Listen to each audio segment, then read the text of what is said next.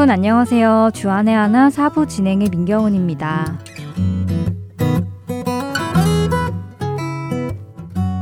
먼저 광고 말씀 드립니다. 지금쯤이면 설문지가 애청자 여러분들의 댁으로 도착했을 텐데요. 더 좋은 방송을 만들기 위해 꼭 필요한 설문지라 생각이 됩니다. 귀한 시간 내주셔서 설문에 꼭 동참해 주시기를 부탁드립니다. 설문에 참여하실 수 있는 방법은 직접 종이에 쓰셔서 이곳 아리조나로 보내주시면 되는데요. 함께 동봉해 드린 봉투가 있습니다. 보내실 주소가 적혀 있는 그 봉투에 작성하신 설문지를 넣어주셔서 보내주시면 됩니다. 또 인터넷으로도 참여 가능하신데요. 홈페이지 www.할텐서울.org로 접속하시면 온라인 설문 참여가 가능합니다. 여러분의 다양한 의견이 방송을 제작하는 데에 큰 도움이 됩니다. 많은 참여 부탁드리겠습니다. 설문조사에 관해 궁금하신 점이 있으신 분은 본 방송사 사무실로 연락을 주십시오. 사무실 전화번호는 602-866-8999번입니다. 달력을 볼 때마다 이런 탄성이 나오는 것 같습니다. 와, 벌써? 음, 그렇지요. 벌써 10월입니다. 어느새 2016년도 마무리 단계에 와 있네요. 그리고 10월에는 마틴 루터의 종교 개혁일이 있더라고요. 다시 성경으로, 다시 복음으로 돌아가자는 그 정신을 다시금 생각해 보는 시간이기를 바래봅니다. 성경 일독을 하려고 마음을 먹고 창세기부터 성경을 읽기 시작하다가 출애굽기 후반을 지나 레위기를 만나게 되면 읽는 속도가 아주 느려집니다. 그리고 어느 순간 글자만 읽고 있기도 한데요. 정말 이것을 알아야 하나라는 의문이 생길 정도로 너무나 생소한 단어들, 제사에 관한 지루한 규칙들이 나열되어 있기 때문이 아닐까 생각됩니다. 때로는 이 제사에 관한 규칙들을 읽다가 제사를 드리는 장면을 상상해 보기라도 한다면 음, 조금 끔찍하다는 생각이 들 때도 있는데요. 양과 염소를 죽여 살과 내장을 각각 발라내고 피를 뿌리고 태우는 등 이 시대를 사는 우리에게는 너무나 생소하고 어려운 제사입니다. 그런데 그 제사 이야기를 왜 읽고 있어야 하는지 의문이 들 때도 있습니다. 첫 찬양 함께 들으신 후 이야기 계속 나누겠습니다. 잊을 수 없네 하나님의 사랑 날 살리시려고 주신 생명 내 십자가 지고 오르신 갈보리 언덕 날 향한 사랑 때문에 우리 때문에 생명 주셨고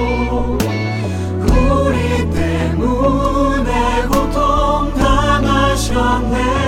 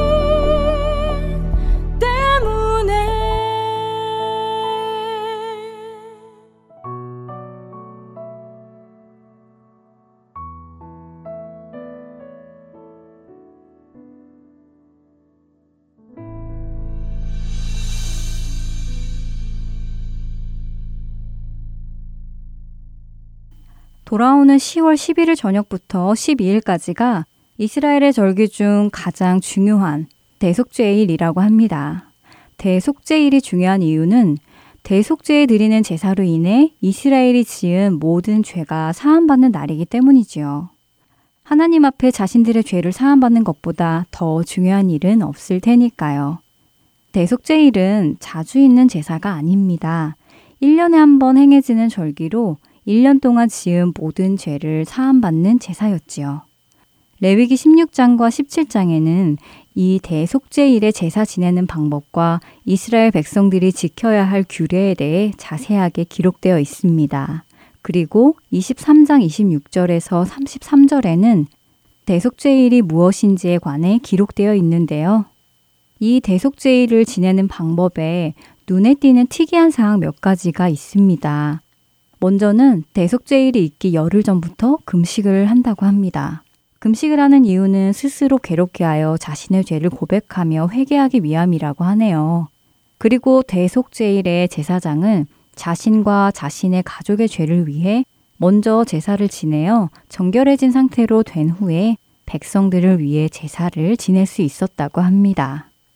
시작에도 말씀드렸듯이 성경을 보면 우리가 다 알 수 없을 정도로 복잡한 절차를 따라 제사를 지내야 함을 알 수 있습니다. 저는 처음에 이 복잡한 제사를 왜 알아야 할까 생각해 본 적이 있었는데요. 그래서 가끔 이 레위기는 skip하며 성경을 읽기도 했었지요. 그런데 바로 이런 제사를 통해야만 사람들은 자신들의 죄사함을 받게 되었다는 사실이 새롭게 제 마음에 다가왔습니다. 죄사함을 받기 위해 필요했던 절차. 그것을 아는 것은 예수님을 아는데 꼭 필요한 일일 것 같은 생각이 들기 시작했지요. 아니나 다를까 신약 성경에서 이 대속죄일의 제사를 예수님과 관련하여 이렇게 설명하고 계신 것을 읽게 되었습니다. 그리스도께서는 장래 좋은 일의 대제사장으로 오사 손으로 짓지 아니한 것, 곧 이 창조에 속하지 아니한 더 크고 온전한 장막으로 말미암아 염소와 송아지의 피로 하지 아니하고 오직 자기의 피로 영원한 속죄를 이루사 단번에 성소에 들어가셨느니라. 히브리서 9장 11절과 12절의 말씀입니다.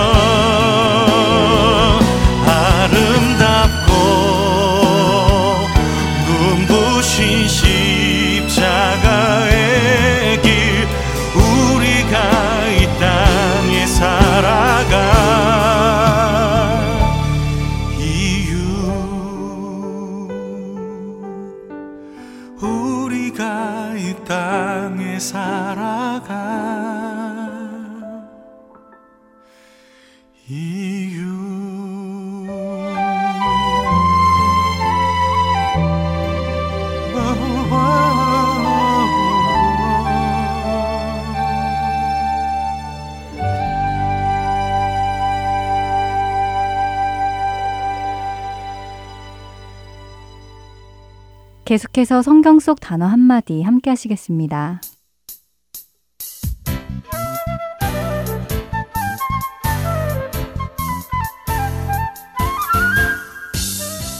여러분 안녕하세요. 성경 속 단어 한마디 진행의 이다솜입니다. 세례를 받으신 분이시라면 교회에서 가끔씩 행하는 빵과 포도주를 마시는 성찬식에 참여해 보셨을 텐데요. 저도 어렸을 때부터 교회에서 행하는 이 성찬식에 참여를 해왔습니다. 하지만 그 성찬식의 의미를 이해하거나 깊이 묵상해 보지 못한 채 다른 친구들을 따라 또 성도님들을 따라 단순히 교회에서 하는 하나의 예식으로 생각하며 참여했던 것 같은데요. 오늘은 여러분들과 이 성찬식이 무엇인가에 대해 나누어 보겠습니다. 우리가 흔히 성찬식이라 부르는 이 행사는 예수님께서 십자가를 지시기 전날 밤 제자들과 함께 하신 마지막 만찬에서 시작된 것인데요. 먼저 마태복음 26장을 함께 보며 그 의미를 찾아보겠습니다. 마태복음 26장 26절에서 28절입니다. 그들이 먹을 때 예수께서 떡을 가지사 축복하시고 떼어 제자들에게 주시며 이르시되 받아서 먹으라. 이것은 내 몸이니라 하시고 또 잔을 가지사 감사 기도 하시고 그들에게 주시며 이르시되 너희가 다 이것을 마시라. 이것은 죄사함을 얻게 하려고 많은 사람을 위하여 흘리는 바 나의 피 곧 언약의 피니라. 예수님께서 직접 말씀하신 것처럼 성찬식에 먹고 마시는 떡과 포도주는 예수님의 몸과 그분이 흘리신 피를 상징합니다. 그렇다면 우리는 왜 떡과 포도주로 상징되는 예수님의 몸을 먹고 피를 마셔야 하는 것인가요? 역시 예수님의 말씀을 통해 알아보겠습니다. 예수님께서는 요한복음 6장 56절 57절에서 이렇게 말씀하십니다. 내 살을 먹고 내 피를 마시는 자는 내 안에 거하고 나도 그의 안에 거하나니 살아계신 아버지께서 나를 보내심에 내가 아버지로 말미암아 사는 것 같이 나를 먹는 그 사람도 나로 말미암아 살리라. 그렇습니다. 예수님의 살과 피를 먹고 마시는 것은 곧 그분과 연합하는 것, 다시 말해 주님과 하나 되는 것을 의미하는 것입니다. 그분과 하나가 되기에 죽음이 아닌 영원한 생명을 얻는 것입니다. 그렇다면 이 떡과 포도주를 한 번만 먹고 마시면 되지 왜 자주 하게 되었을까요? 이건 역시 예수님께서 하신 말씀을 보도록 하지요. 누가복음 22장 19절 후반부 말씀입니다. 너희가 이를 행하여 나를 기념하라 하시고 기념하라는 말씀은 기억하라는 말씀이십니다. 그러니까 예수 그리스도께서 우리를 위해 죽으시고 그 살이 찢기시고 피를 흘리셨다는 것을 이 성찬식을 행할 때마다 기억하라고 하시는 것입니다. 죄로 죽을 수밖에 없었던 우리에게 생명 주시기 위해 그 목숨을 내어주신 하나님의 사랑과 예수 그리스도의 대속하심을 기억하라고 하시는 것이지요. 이것이 우리가 성찬식을 하는 이유입니다. 그분이 하신 일을 기억하고 그분과 연합하는 것이지요.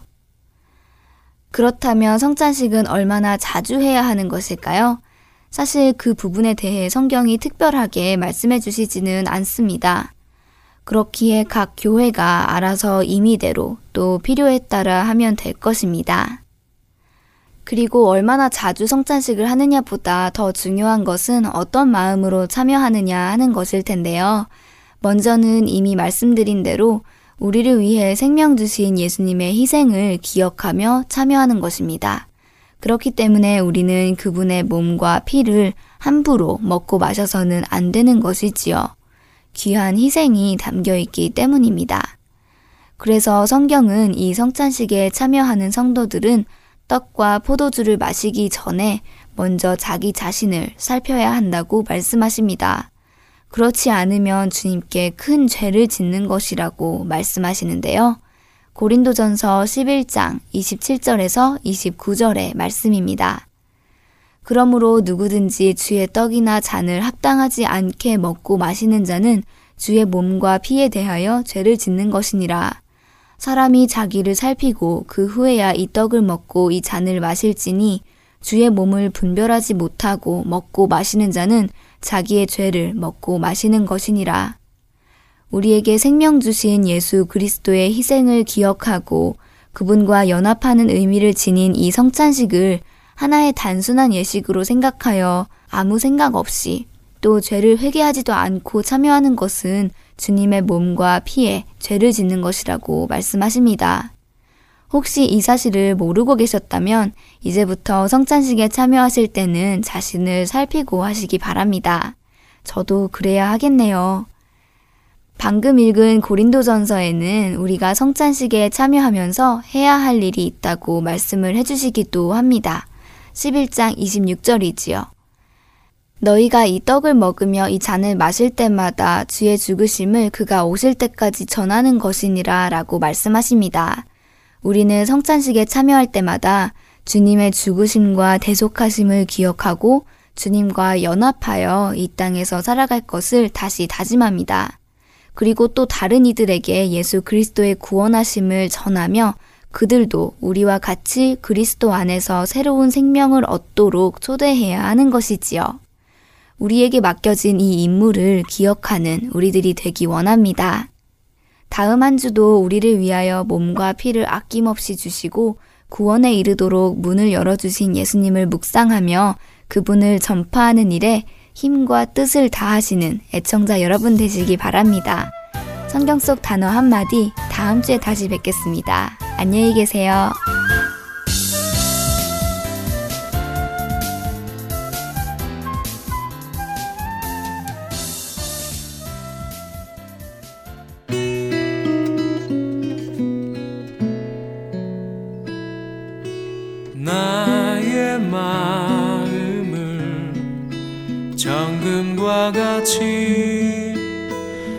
정결케 하소서 나의 마음을 정금과 같이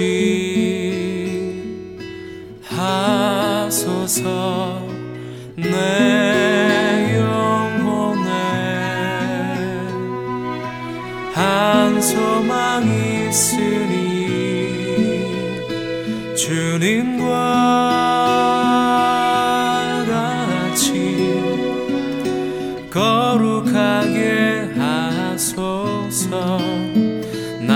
내 삶을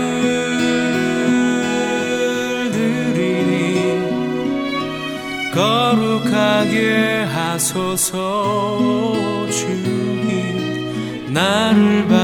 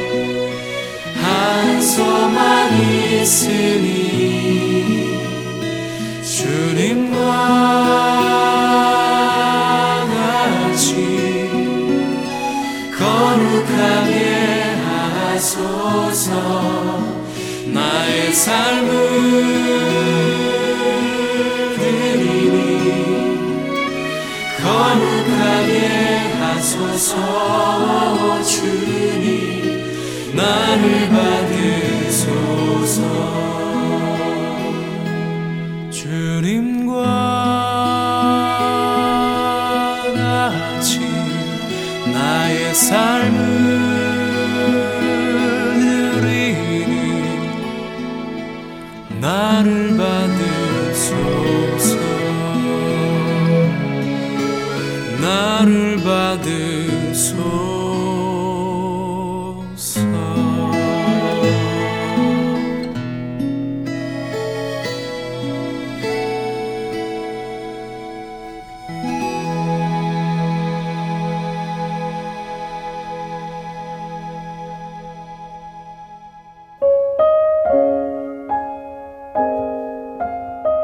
아리조나 갈보리 커뮤니티 교회의 마크 마틴 목사가 보내주시는 은혜의 편지 Grace Mail 주 안의 하나 2부에서 여러분들과 함께 나눕니다.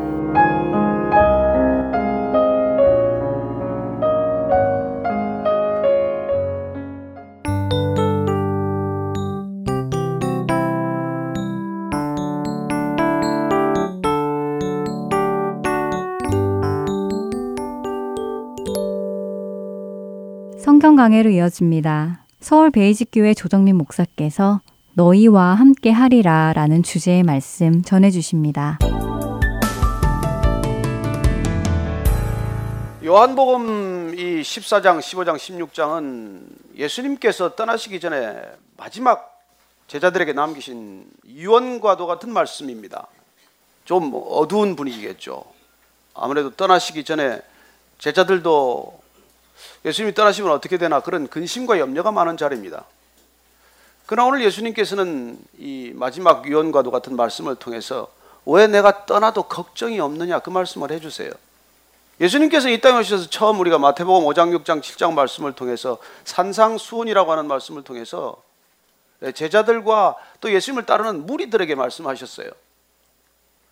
그첫 번째 메시지는 그렇게 세상 사람들이 목말라 있는 복에 관한 말씀으로 시작을 하셨습니다. 그리스도인으로 살아간다는 복은 뭐냐? 진정한 복이 뭐냐? 세상 사람들이 그렇게 복이라고 말하는 건 말고 이 땅에 하나님 나라 백성들로서 누려야 할 진정한 복이 어떤 것인지를 말씀해 주셨고 이제 떠나기 직전에 예수님께서 하는 마지막 설교, 이 다락방 강화라고 부르는 걸 통해서 예수님께서는 이 땅에 내가 왜 왔고, 내가 떠나면 무슨 일이 일어날 것이고, 내가 떠나더라도 어떻게 하나님의 나라가 유업으로 이어질 것인지에 관한 말씀으로 매듭을 짓게 됩니다. 그래서 여러분들이 시간이 없더라도 마태복음 5장, 6장, 7장 이 산상수훈과 요한복음 14, 15, 16장 이 다락방 강화 마지막 설교를 들으면 여러분들은 분명 하나님의 백성으로서 흔들림이 없는 믿음의 기준을 갖게 됩니다. 마치 신앙의 두 기둥처럼 산상수훈과 이 다락방 강화는 기독교의 핵심 진리 또 예수님에 관한 모든 본질적인 내용을 다 담고 있어요. 그래서 여러분들이 시간이 없다고 말하지 마시고 성경을 그렇게 이렇게 들 때마다 딱히 읽을 일이 생각이 안 나면은 이걸 자주 읽으셔야 합니다. 어쨌건 예수님께서는 이 다락방 강화를 통해서 하나님 나라가 이 땅에 어떻게 유업으로 이어질지 그 제자들에게 지금 알려주고 계신 것이죠. 여러분 신앙은 본질적으로 관계에서 비롯되는 겁니다. 단순한 생각이나 행동이 아니에요. 어떤 관계이냐에 따라서 우리 신앙의 모습이 다 결정되는 것이죠.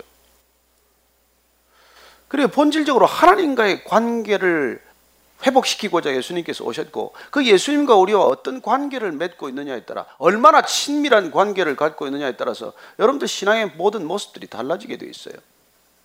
그래서 오늘 이 말씀을 찬찬히 한 줄 한 줄 우리가 읽어가면서 정말 예수님께서 우리에게 진짜 기대하시는 게 뭔가 우리를 무엇 때문에 그리스도인 되게 하셨나 그걸 깨닫게 될 줄로 믿습니다. 15절 말씀 한번 더 읽을까요? 자, 너희가 나를 사랑하면 나의 계명을 지키리라. 우리는 이 성경에 있는 계명들이 우리가 지켜야 할 계명들로 주신 것입니다. 이 성경에는 613개 계명이 있어요. 하라고 하는 계명이 248개가 있고 하지 말라는 계명이 365개가 있습니다. 어떻게 그 계명을 다 지키겠습니까? 오늘 예수님께서 그 계명을 지킬 수 있는 방법을 가르쳐 주세요. 너희가 나를 사랑하면 그 계명을 지킨다는 것입니다. 계명을 지키는 게 먼저가 아닙니다. 하나님을 사랑하면 예수님을 사랑하게 되면 이 계명은 지켜지는 거예요. 여러분 누군가 사랑하는 사람하고 어떻게 약속할 때 어떻게 약속을 지킵니까? 연애할 때 약속 어떻게 지키셨어요? 뭐 선볼 때 이럴 때 약속 어떻게 지킵니까? 일찍 나가면 약속 지킵니까? 약속 지키는 비결은 하나예요. 사랑하면 약속 지킵니다. 정말 내가 사랑하면 약속 지키지 않습니까? 약속을 잘 안 지키는 이유가 뭐예요? 사랑이 식었다는 뜻이죠. 사랑이 식으면 제 시간에 안 나타납니다. 제가 크리스찬 되고 나서 제일 시험 든 게 약속 시간을 잘 안 지킨다는 거예요. 구역 모임을 해도 30분, 1시간씩 늦게 오는 게 예사고, 예배가 시작돼도 뭐 10분, 20분 늦게 오는 게 예사고. 여러분, 그게 내가 그분을 사랑한다면 그렇게 어기지 않습니다. 사랑이 없다는 뜻이죠. 예, 그런 것들이 사실 주님께서 우리가 아주 쉽게 얘기해 주는 것이죠. 계명, 계명 그거 지키는 거 그게 뭐 그렇게 어렵냐? 너희들이 나를 사랑하면. 근데 우리가 주님이 우리를 사랑하시지만 우리는 주님을 사랑하는 게 그렇게 간단치 않습니다. 예수님 우리를 사랑하실 때 끝까지 사랑하세요. 그러나 우리는 예수님을 그렇게 끝까지 사랑할 수 있습니까? 그게 우리 힘으로 됩니까? 아니 우리가 예수님은 그냥 두고 우리가 부부 관계는 그렇게 사랑할 수 있고 우리가 친구 관계는 그렇게 사랑할 수 있냐는 것이죠. 우리는 변함없이 사랑할 수 없습니다. 우리 안에 그 변함없이 누군가를 사랑하는 성품이 없기 때문이에요. 아유, 저는 뭐 평생 친구를 그렇게 사랑합니다. 그래, 그런 친구가 있을 수도 있겠죠. 그러나 어쩌면 우리가 곰곰 따져보면 나하고 격이 맞아서고 그래도 같은 비슷한 취미를 가졌거나 뭐 이런저런 이유 때문에 그래도 오랫동안 사귀는 것이지 그게 뭐 그렇게 간단치 않지 않습니까? 부부간에 우리가 사랑한다고 그러지만은 그렇게 변함없이 사랑하는 부부가 어디 쉽겠습니까? 그건 인간 안에 없는 성품이에요. 기대하기가 어려운 성품입니다. 그래서 예수님께서 지금 계율을 지키면 계명을 지키는 것은 하나님을 사랑하는 것, 예수님을 사랑하는 게 먼저인데 그 예수님을 그러면 어떻게 사랑할 것인가? 어떻게 예수님이 우리를 사랑하듯 우리도 예수님을 그렇게 사랑하게 할 것인가? 이건 예수님께서 지금 우리에게 그걸 지금 가르쳐 주시거나 그걸 우리에게 깨닫게 하시거나 그걸 지킬 수 있도록 도와주시겠다는 거예요. 그래서 신앙은 나로부터 시작된 것도 아니고 나로부터 지켜지는 것도 아니에요. 종교적인 것은 항상 내가 먼저고 내가 주도권을 쥐고 있지만 신앙은 하나님께서 늘 주도권을 쥔 일이에요. 먼저 찾아오셨고 먼저 부르셨고 그리고 우리를 날마다 빚어가시는 분은 그분이세요. 그래서 오늘 예수님께서 나를 사랑하면 계명을 지킬 터인데 어떻게 하면 나를 사랑할 수 있게 할 것인가를 우리에게 약속하시는 것입니다. 지금 이제 제자들하고 마지막 밤이에요. 그 제자들에게 지금 중요한 약속을 하고 계신 것입니다. 그게 16절 말씀이에요. 시작. 내가 아버지께 구하겠으니 그가 또 다른 보혜사를 너에게 주사 영원토록 너희와 함께 있게 하리니 예수님 지금 3년인데 떠나시면 어떡하십니까? 제자들 마음은 그런 질문과 저런 그런 불만으로 가득해요. 따르라고 하실 때 너희들이 집과 전토를 버리고 나를 따르면 몇 배나 내가 되갚아 주리라고 막 약속하셨고 그리고 이제 예수님 전국적인 인물이 되어서 알려질 만큼 알려졌고 이제 능력과 기적이 나타나서 많은 사람들이 그분을 따르고 이제 뭘 좀 해볼 만한데 자꾸 가신다 가신다 그러면 어떡합니까? 근데 예수님께서 그걸 걱정하지 말라는 거예요. 그리고 지금 3년간 같이 계셨습니다. 제자들 마음은 30년 같이 있고 싶고 50년 같이 모시고 싶지만 그러나 영원히 같이 있을 수는 없지 않습니까? 이 땅에 육신으로 온 예수님께서 3년이 아니라 13년, 23년, 33년을 계신다고 하더라도 영원히 함께 있지는 못하는 것이죠. 그런데 예수님께서는 지금 내가 가더라도 걱정하지 말아야 될 이유는 내가 떠나면은 아버지께 내가 요구해서 그 아버지께서 너희들에게 또 다른 보혜사를 보내주시게 하겠다고 약속하시는 것입니다. 이게 여러분 성경 전체에서 가장 중요한 약속이에요. 무슨 뭐 다시는 물론 내가 심판하지 않으리라 노아의 무지개 언약도 있고 여러 가지 약속이 있어요. 아브라함에게 하신 약속도 있고 모세에게 한 약속도 있고 그런 믿음의 조상들에게 한 약속이 있지만 그러나 예수님이 직접 오셔서 친히 우리한테 이 하신 약속, 이 언약, 보혜사를 보내주시겠다는 이 약속은 신앙생활에 빠질 수 없는 키와도 같은 약속이에요. 그분께서 영원토록 우리와 함께 있겠다는 거예요. 영생을 주시겠다면 영원토록 함께 있는 분이 있어야 그걸 지켜낸다는 것이죠. 그래서 어쩌면 저는 이걸 성경에서 보혜사 언약 내지는 보혜사 성령에 관한 약속이라고 믿습니다. 근데 중요한 것은 또 다른 보혜사를 주시겠다는 거예요. 아니 왜 또 다른 보혜사라고 말씀하십니까? 보혜사 παράκλητος라고 하는 말은 곁에 있는 분이에요. 내 곁에 있는 분. 근데 그분은 원래 우리를 지켜주시는 분이란 말이죠. 우리를 보호하는 보호자고, 우리를 위로하는 위로자고, 우리를 변호하는 변호자예요. 그 일을 감당하시는 분은 원래 누구이십니까? 원래 예수님이세요. 예수님이 그 일하러 오셨어요.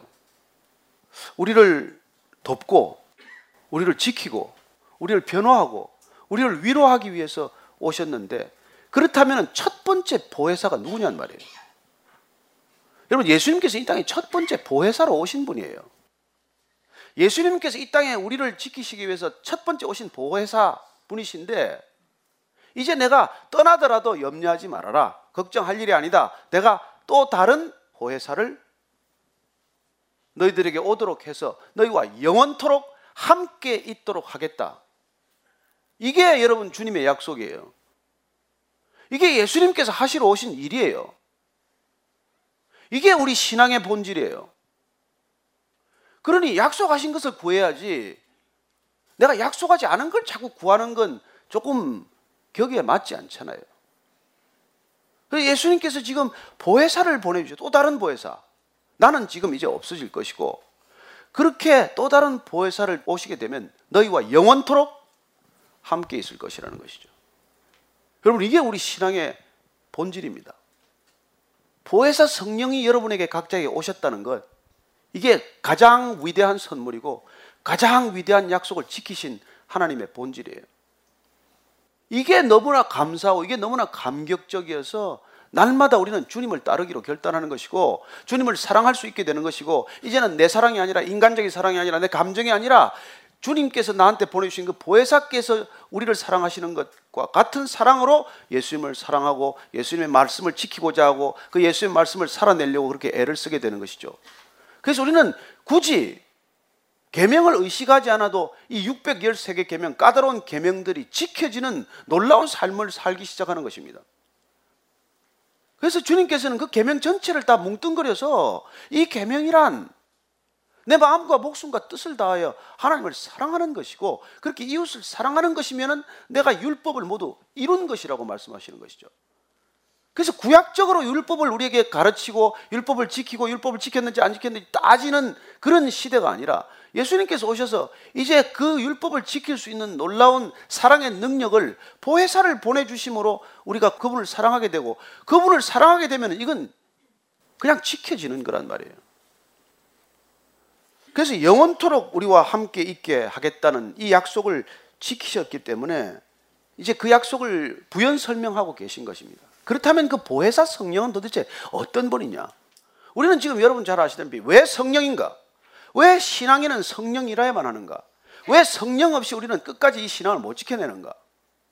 그걸 지금 추적 중이에요.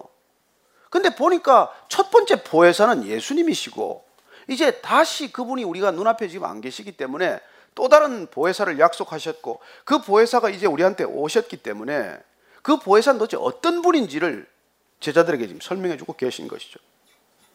17절 말씀 읽습니다. 시작. 그는 진리의 영이라 세상은 너희 그를 받지 못하나니 이는 그를 보지도 못하고 알지도 못함이라. 그러나 너희는 그를 아나니 그는 너희와 함께 거하심이요 또 너희 속에 계시겠습니다. 자, 첫째. 그분은 우리와 영원히 함께 계시겠지만 그분의 본질은 뭐냐면 그분은 진리의 영이라고 말합니다. 진리의 영이라. The Spirit of Truth. 진리의 영. 그럼 진리란 무엇입니까? 빌라도가 마지막에 예수님께 진리란 무엇이냐 물었다가 답을 안 듣고 그는 성급히 끝냈어요. 중요한 기회를 놓친 겁니다. 이 진리란 여러분 진리의 영이라고 할 때 이 사실은 어떻게 보면 동의어과도 같아요. 왜냐하면 진리는 주님께서 말씀해 주셨습니다. 진리는 여러분 생각이 아니에요. 이데올로기가 아닙니다. 진리는 단순한 개념이 아니에요. 진리는 인격입니다. 그래서 예수님께서 내가 곧 길이요 진리요 생명이니 나로 말미암지 않고는 아버지께로 올 자가 없다. 예수님이라는 인격을 통하지 않고서는 아버지께로 갈 자가 없다. 그분이 진리라고 말씀하십니다. 우리가 우물가의 여인과 예수님께서 예배 본질에 관한 대화를 나누십니다. 이 우물가 여인이 어떻게 어디서 예배를 드려야 진짜 예배입니까? 주님께서 예배란 신령과 진정으로 드리는 예배다. 예배란 장소의 문제가 아니라 in spirit 성령 안에 있는 것, in truth 진리 안에 있는 것이 곧 예배다.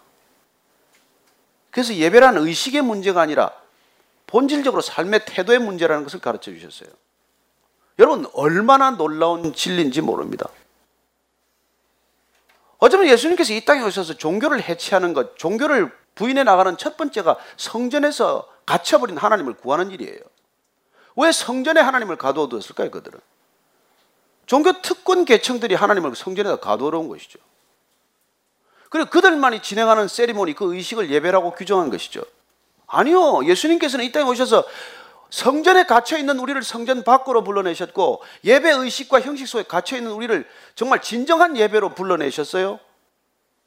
여러분 여기서만 예배 드립니까? 여러분들이 성령 안에 있을 때, 예수님 안에 있을 때, 진리 안에 있을 때 그게 예배란 말이에요. 예배. 그래서 우리의 예배는 여기서 같이 드리지만은 이 순간을 떠나고 이 장소를 떠나더라도 우리의 예배는 계속되는 24시간 예배적 삶을 살게 되는 것이죠. 그렇게 예배적 삶을 살 수 있는 까닭은 이 진리의 영, 예수님의 영, 그분이 우리 안에 계실 때 가능한 삶이라고 말씀해 주신 것이죠. 그래서 이 진리의 영이란 예수님이 내 안에, 우리 안에 거하시겠다는 놀라운 선언을 지키는 하나님의 선물이요 방법이라는 것입니다.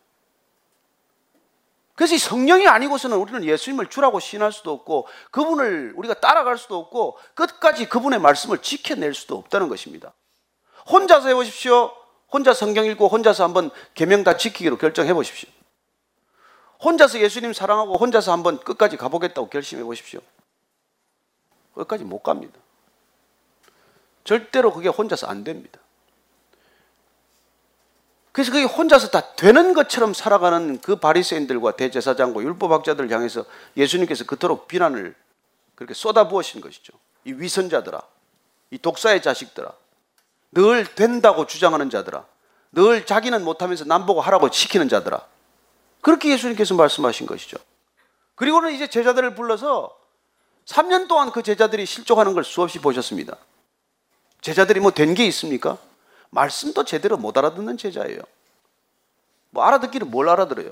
맨날 들었나 안 들었나 긴가민가 하는 제자들이죠. 비유로 말씀하시면 다시 좀 더 풀어줘야 좀 알아듣고 부활이나 성령에 관해서 말하면 못 알아듣습니다. 이 지금 마지막 이 다락방 강화도 알아들었을까요?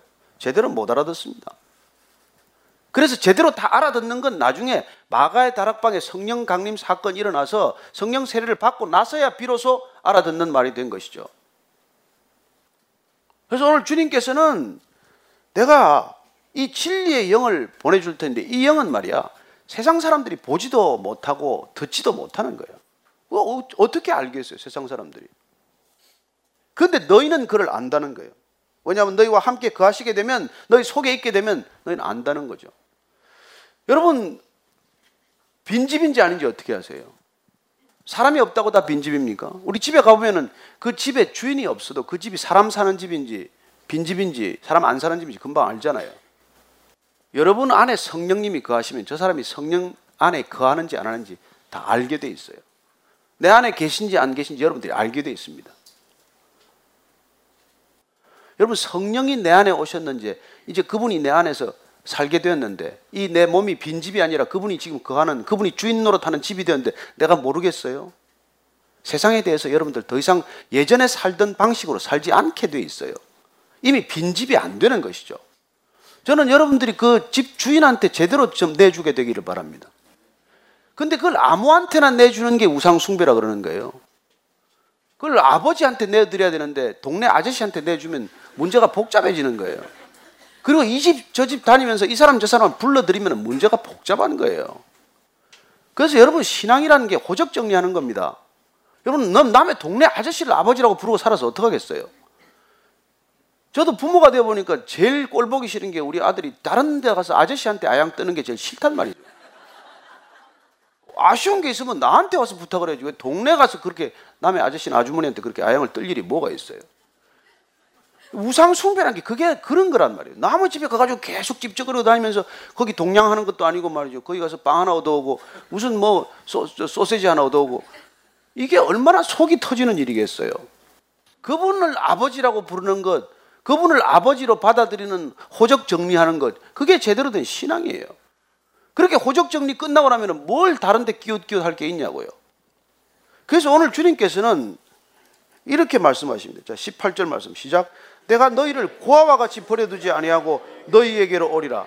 지금 주님이 떠나면 또 고아처럼 버려질까 봐 또 호적이 없어질까 봐 불안해하는 이 제자들에게 내가 떠난다고 해서 너희들이 다시 고아 신분으로 돌아가는 게 아니다. 예수님께서는 끊임없이 오셔서 하나님을 아버지라고 부르도록 가르치셨어요. 기도를 가르쳐 달라는 제자들한테도 아빠라고 부르라고 그랬어요. 아버지도 너무 포멀한 단어 아닙니까? 더 친밀한 단어, 더 친밀한 친근감을 느끼게 하는 호칭, 아빠라고 부르고 기도해라, 제발. 그래야 믿음이란 그런 친밀한 관계란 말이에요. 하나님을 아빠라고 부를 수 있는 관계라는 것입니다. 그렇게 아빠라고 부르기 시작하면 넌 더 이상 고아가 되지 않을 것이고 내가 떠난다고 하더라도 너희들은 고아처럼 버려두는 상태가 되지 않을 것이고 내가 예수님께서 지금 약속하신 대로 성령님이 오시면 너희들 안에 거하게 되면 그분이 너희 안에 있는 것을 알게 될 것이고 그러면 다시는 너희들은 외로움이나 적막감이나 불안감이나 그런 그런 고아 증세가 더 이상 없다는 거예요. 여러분 고아의 특징이 불안한 거 아니겠습니까? 그러나 여러분들이 만약 제대로 아빠를 만났다면 더 이상 그렇게 고아 증세는 사라진다는 거예요. 더 이상 불안하지 않다는 것이죠. 이게 주님께서 오늘 전체적으로 말씀하시는 이 보혜사를 보내주시겠다는 약속의 이유이고 이 보혜사 언약이야말로 성경 전체에서 가장 소중한 약속이에요. 세상 끝날까지 너희와 나와 항상 함께 있게 하리라고 한 약속을 어떻게 지키실 것인지를 구체적으로 지금 말씀해 주시고 떠나겠다는 것이죠. 그래서 이런 놀라운 유언을 지금 듣게 하시는 것입니다. 자, 19절 말씀 다시 볼까요? 시작. 조금 있으면 세상은 다시 나를 보지 못할 것이로되 너희는 나를 보리니 이는 내가 살아 있고 너희도 살아 있겠습니다. 자, 조금 있으면 이제 세상은 주님을 못 보겠죠. 십자가에 못 박고 그분 못 볼 것입니다. 그러나 부활하신 주님을 또 보게 돼요. 그 제자들에게 나타나십니다. 그러나 제자들은 부활하신 주님을 나중에 먼 나중에 다시 함께 하시는 것처럼 그 주님과 동행하는 삶을 어떻게 살 수 있습니까? 약속하신 성령을 받아야 비로소 그들은 주님을 눈앞에 본 듯이 살기 시작을 하는 것이죠. 그리고 그들도 고백하게 될 것입니다. 예수님께서 이 땅에 계신 동안 그분은 딱 한 가지 반복해서 말씀하신 게 있어요. 나는 내 마음대로 얘기하지 않는다. 나는 내 아버지께 본 것, 내 아버지께 들은 것을 내가 말할 뿐이다. 그리고 요한복음 14장을 보면은 왜 빌립이 한번 같이 찾아서 읽어보시겠습니까? 시작. 빌립이 이르되 주여 아버지를 우리에게 보여주옵소서. 그리하면 족하겠나이다. 예수께서 이르시되 빌립아 내가 이렇게 오래 너희와 함께 있을 때 내가 나를 알지 못하느냐 나를 본 자는 아버지를 보았거늘 어찌하여 아버지를 보이라 하느냐 그리고 계속해서 말합니다. 내가 아버지 안에 거하고 아버지는 내 안에 계신 것을 내가 믿지 아니하느냐 내가 너희에게 이르는 말은 스스로 하는 것이 아니라 아버지께서 내 안에 계셔서 그의 일을 하시는 것이라 이렇게 말씀하신 예수님께서 동일하게 우리도 예수님이 내 안에 내가 예수님 안에 계셔서 내가 하는 말은 내가 하는 말이 아니요 예수님께서 하시는 말이다 이런 고백을 하게 하시기 위한 것이 예수님께서 지금 계획하신 목적이란 말이죠 어떻게 크리스찬입니까? 크리스찬은 어떻게 크리스찬이 됩니까? 크리스찬이라는 말은 신약에 세 번밖에 안 나옵니다 사도행전에 두 번, 베드로전서에 한 번 나와요. 처음에는 이게 경멸적으로 썼습니다. 유대인들이. 그러나 점점 크리스찬이란 그 안에 예수님이 계신 사람, 그 안에 예수님이 계신 것이 보여지고 들려지는 사람. 그래서 크리스찬이라는 말은 정말 대단한 말이에요. 그 안에 예수님이 계신 사람이니까. 여러분 그 안에 뭐 보화가 하나 있으면은 그 가치가 올라가듯이 아니 뭐 비싼 다이아몬드 반지 하나 껴도 값이 올라가는 것처럼 생각하는 세상에 그 안에 하나님이 우리 안에 계시고 예수님이 우리 안에 계시고 성령님이 우리 안에 계시면 여러분 도대체 어떤 가치가 되냐는 것이죠. 저는 여러분들이 여러분들의 가치의 눈뜨에 얼마나 가치 있는 존재를 정말 정확하게 알게 되기를 바랍니다. 그래서 그분이 여러분 안에 계시면은 그래서 진정한 크리스찬이라면은 여러분 값을 매길 수 없는 사람이 된 것이죠. 어떻게 그 격을 떨어뜨리겠습니까? 어떻게 천박한 그리스도인이 될 수 있겠습니까? 어떻게 세상 사람들처럼 살아가는 그리스도인들이 될 수 있겠습니까? 세상 사람들하고는 다른 삶이 자연스럽게 흘러나오기 시작을 하겠죠. 그래서 우리 안에 누가 계신지를 사람들이 점점 알게 되겠죠. 왜냐하면 무슨 말을 하든지 그분의 말투를 따를 것이고 어떤 결정을 하든지 그분의 결정과 닮은 결정을 할 것이고 어디를 가든지 어떻게 지내든지 그분이 어쨌든 느껴지고 보여지는 삶을 살지 않겠습니까? 그래서 예수님께서는 이게 요한복음 10장 30절 말씀은 그렇게 말하죠.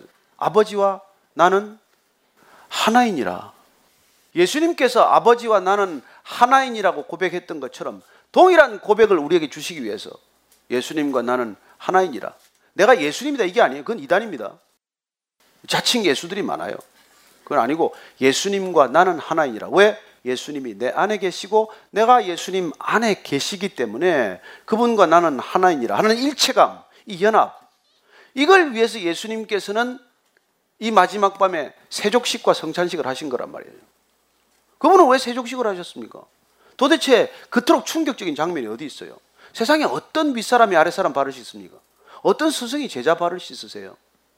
그렇게 제자들의 발을 씻긴 이유가 뭐예요? 그분이 내가 너희를 사랑하되 어떻게 사랑한다는 걸 보여주셨고 왜 성찬식 하십니까? 그냥 빵 뜯어먹고 포도주 마시면 되지 왜 빵은 떼어주시면서 이건 내 몸이다라고 말씀하시고 이 포도주 한 잔 따라주시면서 이건 왜 내 피라고 말씀하십니까? 왜 그렇게 과격한 비유를 하시고 왜 그렇게 극적인 그런 행동을 하십니까? 여러분 신앙이란 그런 개념이 아니라 관계를 말한다고 말씀드렸고 그런 깊은 관계, 친밀한 관계, 유일하게 하나 되는 관계를 위해서는 내가 내 안에 들어가야 되겠다는 거예요. 이 빵과 이 포도주처럼 내가 내 안에 들어가서 내 안에 거해야겠다는 거예요. 그걸 위해서 그런 그런 의식을 하신 것이죠. 그래서 주님이 우리 안에 들어오시는 것 이게 그분의 목적이에요. 예레미야 선지자를 통해서 말씀하셨던 것처럼 내가 새 언약을 줄 테니 신비의 색일터인데 그런 언약을 성취하는 방법 그 예수님께서 친히 우리 안에 들어오시는 방법이 이제 보혜사 성령을 통해서 그 일을 하시겠다는 것입니다. 그리고 그 약속은 우리가 이루어졌다. 이게 신약 전체를 사복음서 이후에 우리가 읽게 되는 내용이란 말이죠. 그 사도행전은 우리가 성령 행전이라고 말하는 까닭은 성령이 오시고 나서 성령 받은 그리스도인들, 성령 받은 사도들, 성령 받은 제자들이 어떤 삶을 살아갔는지 그 삶의 기록이 곧 사도행전이 되는 것이고 바울이라는 사람이 예수님 모를 때는 그렇게 그리스도인들을 핍박했다가 예수님을 만나고 나서 예수님과의 관계가 새로워지면서 그는 전혀 다른 삶을 살기 시작을 하는 것이죠. 그래서 그는 로마서 제가 8장 한번 읽어드리겠습니다. 로마서 8장 13절 14절 말씀입니다. 제가 읽겠습니다. 시작. 너희가 육신대로 살면 반드시 죽을 것이로되 영으로서 몸의 행실을 죽이면 살리니 무릇 하나님의 영으로 인도함을 받는 사람은 곧 하나님의 아들이라. 그는 예수님이 하나님의 아들이라는 말을 몰랐던 사람이에요. 그건 하나님을 참칭하는 말 아니냐? 하나님 모독 아니냐? 그걸 철석같이 믿었던 사람이지만은 그가 예수님을 만나고 나서 아, 이분이 하나님의 아들이구나. 이걸 깨닫고 나서 그 자신이 그리스도인이 된다는 것은 영적인 변화요, 영적인 사건이구나 하는 것을 그가 다시 우리에게 기록으로 이렇게 남기신 것이죠. 저는 여러분들이 그야말로 그냥 냉랭한 그리스도인들이 안 되기를 바랍니다. 그분께서 약속하신 이 성령이 오시면 우리는 예수님이 누군지를 비로소 알게 되고 그분이 하나님의 아들이구나 하는 것을 고백하게 되고 그런 믿음 안에서 우리는 부활과 성령이 다 이해가 되고 그때 우리는 비로소 능력 있는 그리스도인이 되는 것이죠. 그래서 예수님께서 약속하시는 너희가 성령을 받으면 너희가 권능을 받고 온 유대와 사마리아와 땅 끝까지 이르내 증인이 될 것이다. 무슨 능력입니까? 증인되는 능력, 증거 능력이 생긴단 말이에요. 그래서 성령은 능력이에요. 그러나 그게 힘입니까? 에너지입니까? 깁니까? 그게 아니에요. 그분이 오시면 그렇게 표현하는 까닭은 성령님도 예수님께서 하나님 아버지께 부탁해서 보내주시는 인격, 인격이란 사람처럼 인간과 같이 감정과 이성과 그런 의지를 가진 존재라는 거예요. 그래서 여러분 성령을 무슨 무슨 뭐 기나 무슨 뭐 에너지나 이런 단순한 힘으로 생각해서는 안 됩니다. 그분은 제 3위 하나님이시고 성부 하나님이 성자 하나님을 보내셨듯이 성자 하나님이 다시 성부 하나님께 부탁해서 그렇게 우리에게 오신 분이기 때문에 우리 성령 하나님이라고 말씀하시는 것이죠. 그래서 그분이 우리 안에 오셔야 우리는 하나님을 삼위일체 하나님으로 우리가 충분히 깨닫게 되고 그리고 예수님을 본 것처럼 우리가 지내게 되고 너희들이 본고로 나를 믿느냐 믿는 자는 복되도다 하시는 말씀을 우리가 깨닫게 되는 것이죠. 우리가 직접 보지도 않았지만은 예수님 한 손 한 번 직접 찾아본 적이 없지만은 그분을 위해서 죽음까지도 결단하는 그런 신앙의 길을 걷게 되는 것이죠. 그래서 우리가 세상은 그걸 못 본단 말이에요. 보여주도 못 봐요. 들려주도 몰라요. 왜 주님께서 그렇게 말씀하십니까? 너희들이 본다고 하니까 못 보는구나. 맹인이라면 차라리 볼 텐데 너희들은 본다고 하니까 못 보는구나. 왜요? 이들이 예수님이 약속하신 성령을 받아야 와야 드디어 그 믿음에 눈을 뜨게 되기 때문이죠. 자, 예수님께서 그렇게 우리에게 이렇게 말씀하시고 나서 20절 말씀, 21절 말씀입니다. 시작. 그날에는 내가 아버지 안에 너희가 내 안에 내가 너희 안에 있는 것을 너희가 알리라. 나의 계명을 지키는 자라야 나를 사랑하는 자니 나를 사랑하는 자는 내 아버지께 사랑을 받을 것이요 나도 그를 사랑하여 그에게 나를 나타내기라. 여러분 내가 아버지 안에 너희가 내 안에 내가 너희 안에 있는 이 삼위일체 관계를 우리가 온전히 이게 알아야 그래 우리는 하나님 아버지 예수님 성령님 이분 가운데 헷갈리지 않는단 말이에요. 이게 정리가 안 되면 우리는 계속 어, 어, 누구한테 기도해야 돼요? 어떤 때 예수님께 기도해야 되고 어떤 때 성령님한테 됩니까? 예, 그게 우리가 이해가 되고 깨달아진단 말이에요. 예수님의 이름으로 구하지만은 내 안에 계신 성령님께서 말할 수 없는 탄식으로 기도하기도 하고 그리고 그분은 하나님 아버지께 부르짖어서 우리가 말하지 못하는 말할 수 없는 탄식을 그분이 대신해서 우리를 대신해서 기도하는 것도 우리가 알게 되는 것이죠. 그래서 저는 여러분들이 이 주님께서 약속하신 성령님을 반드시 받으셔야 합니다. 왜 성령입니까? 왜 성령님이 어야만 합니까? 왜 크리스찬은 성령님이 아니고 오시는 끝까지 못 갑니까? 그분 안에서만이 우리는 그분을 주라고 신할 수 있고 끝까지 그분을 믿음 안에서 쫓을 수 있기 때문이죠. 이철 목사님 일대기를 다룬 그이 다큐 영화 일사각오를 봤습니다. 정말 본 사람들이 다 이제 감동하고 눈물을 흘렸어요. 왜 그 영화 보면서 다 울었겠습니까? 그 주기철 목사님을 통해서 그분 안에 계신 성령님을 통해서 예수님을 보았기 때문이죠. 오늘 주님께서 말씀하십니다. 내가 그에게 나를 나타내리라. 주 목사님을 통해서 그를 그를 통해서 나를 나타내셨기 때문이죠. 그 7년 동안 이렇게 모진 고문을 받았어요. 다섯 번이나 구속돼 가지고 정말 견딜 수 없는 고문을 이렇게 하게 됩니다. 고문하던 형사가 물어요. 너 예수님 어디 있냐? 너 지금 이렇게 끔찍한 상황에 고문받고 있는데 내 예수님 어디 계시냐? 어디 있냐 지금? 주기철 목사님이 숨 가쁜 숨을 몰아쉬면서 대답합니다. 내가 지금 고문을 견디는 것은 내가 견디는 것이 아니요. 내 안에 계신 예수님께서 견디고 계신 것이요. 나는 내가 십자가를 지고 주님을 따르는 줄 알았는데 보니까 주님의 십자가가 나를 지고 가는 것을 알았어. 그리고 한마디 더 덧붙이세요. 그 예수님께서 당신도 사랑하십니다. 자기를 고문하는 사람한테 그 고문하는 형사한테 그렇게 얘기를 들려주는 거예요. 그러면 그 고문하는 형사가 회개했겠습니까? 버럭 고함을 질러요. 여기는 교회가 아니야. 나한테 설교하지 마. 여러분 세상이란 이런 곳이에요. 근데 여러분이 어떻게 여러분 힘으로 저걸 지키겠어요? 무슨 능력이 있어서 우리가 끝까지 그런 시련을 견디겠어요? 왜 성령님이라야 합니까? 왜 성령님이 오셔야 우리가 된다고 말합니까? 우리 힘으로 완주할 수 있는 길이 아니기 때문에 그래요. 그래서 여러분들이 이 예배가 내 안에 계신 성령님이 하나님의 말씀과 공감하는 진정한 예배를 드리지 않으면 여러분 나가는 걸로 끝이에요. 나가다가 어깨 한번 부딪히면 다 까먹고 주차장에서 그냥 차 누가 한번 긁어 놓으면 예배 드린 거는 오간데 없어져요. 내 안에 오신 성령님이 여기서 함께 예배 드리고 그리고 그분과 함께 여기를 떠나야 여러분들은 오래 참고 온유하고 질투하지 않고 자랑하지 않고 교만하지 않고 무례하지 않고 자기의 유익을 구하지 않고 화를 내지 않고 끝까지 견디는 그런 신앙인이 되는 것이죠. 그래서 사도 바울이 그걸 깨닫고 말합니다. 내가 어렸을 때는 말하는 것이 어린아이와 같고 깨닫는 것이 어린아이와 같고 생각하는 것이 어린아이와 같다가 내가 장성한 사람이 되어서는 어린아이의 일을 다 버렸다라고 말해요.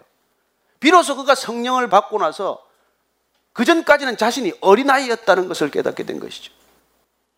그리고 다시 말합니다. 내가 그전에는 거울로 보는 것 같이 희미하게 보았지만은 이제는 내가 얼굴과 얼굴을 대면하여 보듯이 알게 되었다고 말합니다. 옛날에 거울은 여러분 청동 거울이라서 아무리 봐도 희미하게 보는 거 아니에요. 그러나 그분이 우리 안에 오시면 우리는 비로소 이 모든 것들이 확연하게 드러나기 시작하는 것이죠. 저는 여러분들이 우리가 이 성령에 관한 말씀을 계속 나눠가면서 성령을 사모하고 성령을 갈망하고 성령 충만하게 되기를 바랍니다. 그래야 우리는 brothers and sisters in Christ가 되는 거예요. 그분 안에 있을 때 우리는 비로소 정말 형제가 되고 자매가 되는 것이죠. 왜? 우리가 그분을 아빠, 아버지라고 부르짖는 영이 우리한테 동일하게 있기 때문에 그때 우리는 진정한 교회 공동체, 진정한 예배 공동체, 진정한 성령 공동체가 탄생하겠죠. 저는 그런 교회가 되기를 축원합니다. 우리 자신이 한 주간 그런 교회로 세상 가운데서 예수님을 증거하고 살게 되기를 바랍니다. 나를 드러내고자 하는 이 세상 가운데서 우리는 나 자신을 드러내기보다는 늘 예수님을 드러내고자 하고 예수님을 증거하고자 하는 그 열망에 사로잡힌 사람들로 살아갈 때 주님께서는 날마다 여러분들에게 이미 주신 성령님이지만 성령을 더욱 충만하게 부어주실 줄로 믿습니다. 같이 기도할 때는 한 주간의 그런 삶을 위해서 한번 간절히 기도하면서 같이 기도하십시다.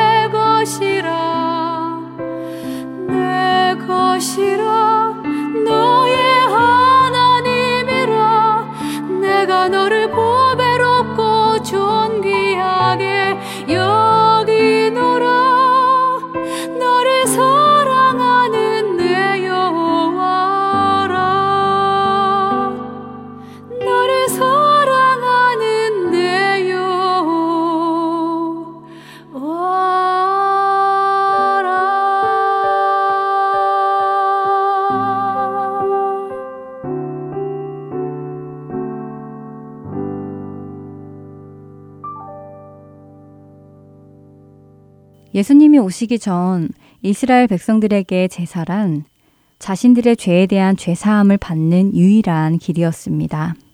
또 그렇게 제사를 통해 죄사함을 받아야만 하나님 앞에 나아갈 수 있었고요.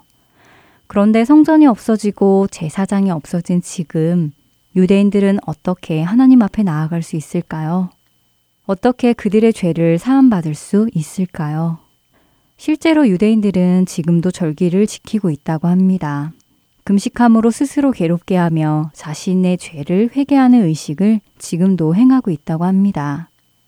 그러나 피를 통한 제사도 제사를 통한 죄 사함도 받지 못하기에 그들은 온전한 제사를 드리지 못하고 있는데요. 이런 그들의 모습을 보니 예수 그리스도의 은혜에 다시 한번 감사드리지 않을 수 없게 되었습니다. 하나님께 선택된 백성인 아브라함의 자손들. 그들은 자신들을 구원하러 오신 예수님을 받아들이지 못해 그분을 통해 이루어진 죄사함을 경험하지 못하고 있는 것입니다.